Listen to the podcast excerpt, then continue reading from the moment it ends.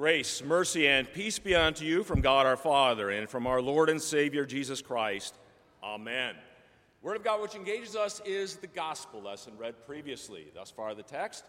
Dear friends in Christ, of all the people whom Jesus encountered during his three year public ministry, the man in our gospel lesson for today has to be one of the most bizarre and at the same time one of the most disturbing. This entire encounter and the outcome of this entire encounter are nothing short of incredible. After Jesus calmed a violent storm on the Sea of Galilee, merely by commanding the wind and the waves to be still, an act which filled the disciples with fear and caused them to ask, Who is this? That even the wind and the waters obey him, Jesus stepped out of that same boat on the eastern shore of the Sea of Galilee, an area that is predominantly Gentile by composition. And seemingly immediately, he is met with this man who is demon possessed. He is afflicted with demons. He is controlled by demons.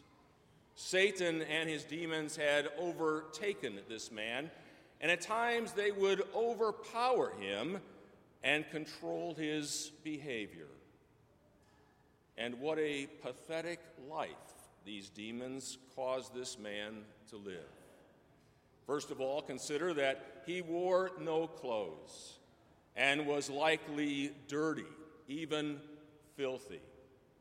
This man had no freedom. He lived in shackles and chains. And it seems that at times these demons caused him to have supernatural strength so that he could break free from those chains and shackles and run out into the wilderness, out into the desert. This man didn't live in a house, in a town, or a city. Instead, he lived out in the tombs. He lived among the dead. And this man was under constant guard. No doubt the people in the area were afraid of him and didn't want him to come and harm them or their loved ones. What a pitiful existence this man lived. That is, until Jesus entered his life. And notice throughout this entire encounter, who is more powerful and who is in control? It is Jesus.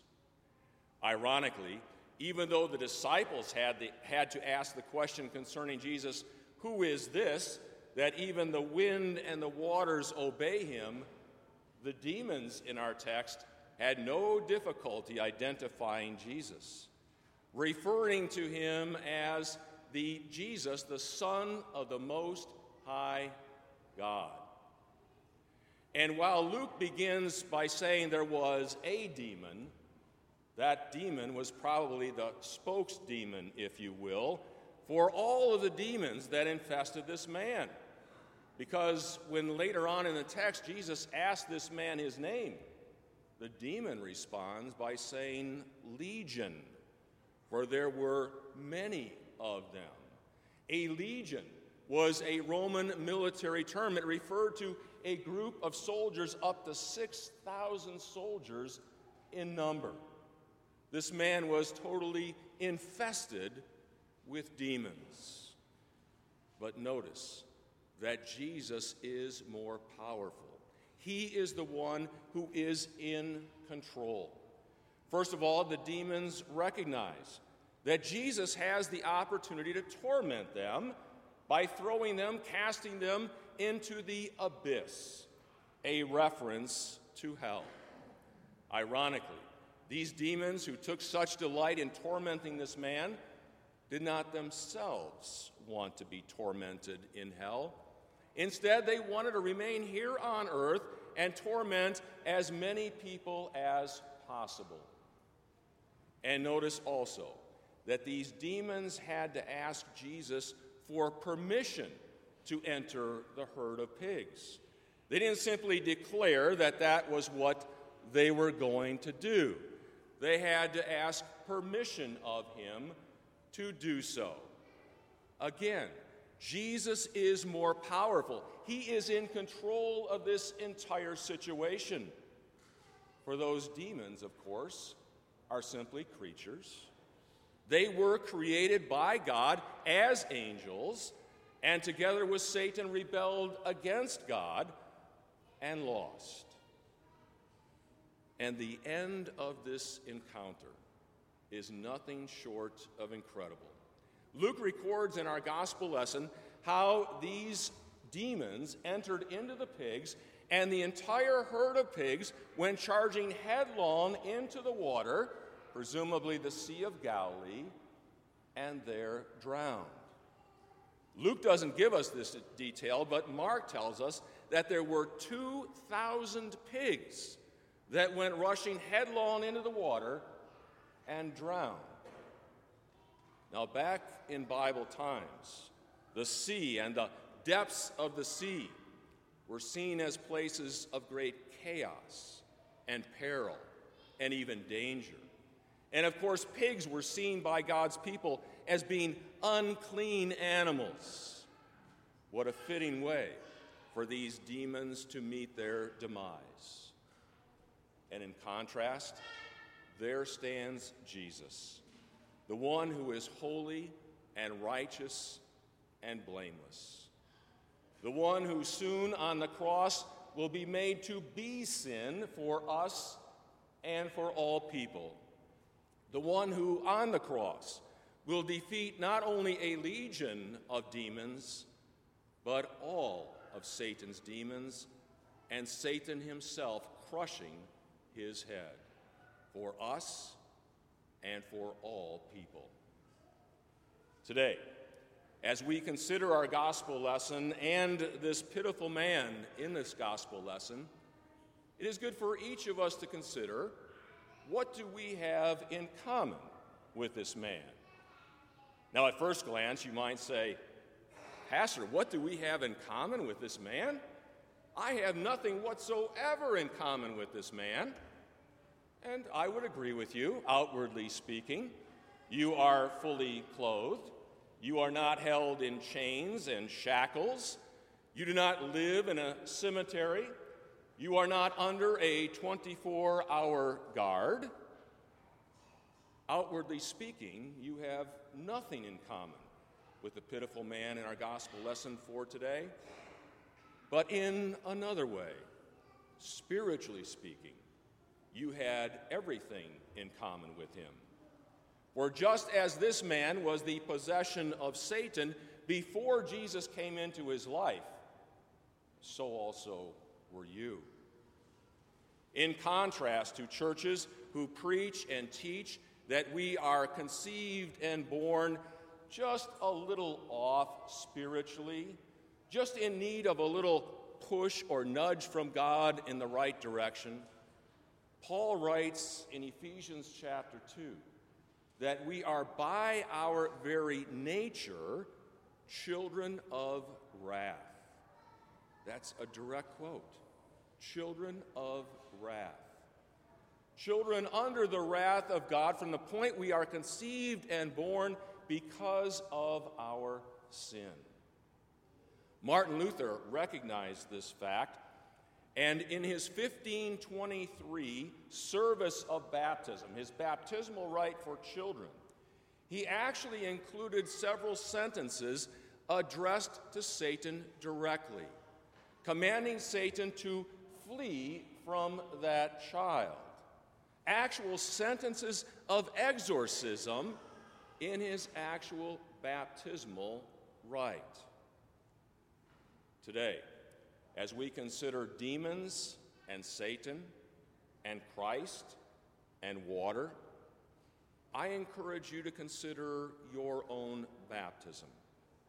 And I would suggest to you that your own baptism is no less a miracle than what we see happening in our gospel lesson for today.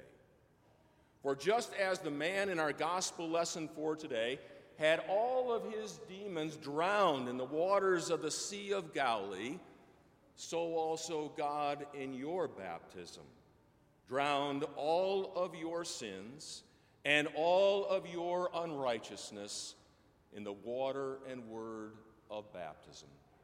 It's as if he lined them all up and marched them into the depths of the sea, never to be seen or heard from again. How beautifully the prophet Micah depicts this in Micah chapter 7, verse 19, where he writes of God, You will cast all our sins into the depths of the sea. And just as that man in our gospel lesson for today received new clothing, so you also, spiritually speaking, received new clothing in your baptism. In our epistle lesson for today, Galatians chapter 3, verse 17, Paul writes, For as many of you as were baptized into Christ have put on Christ.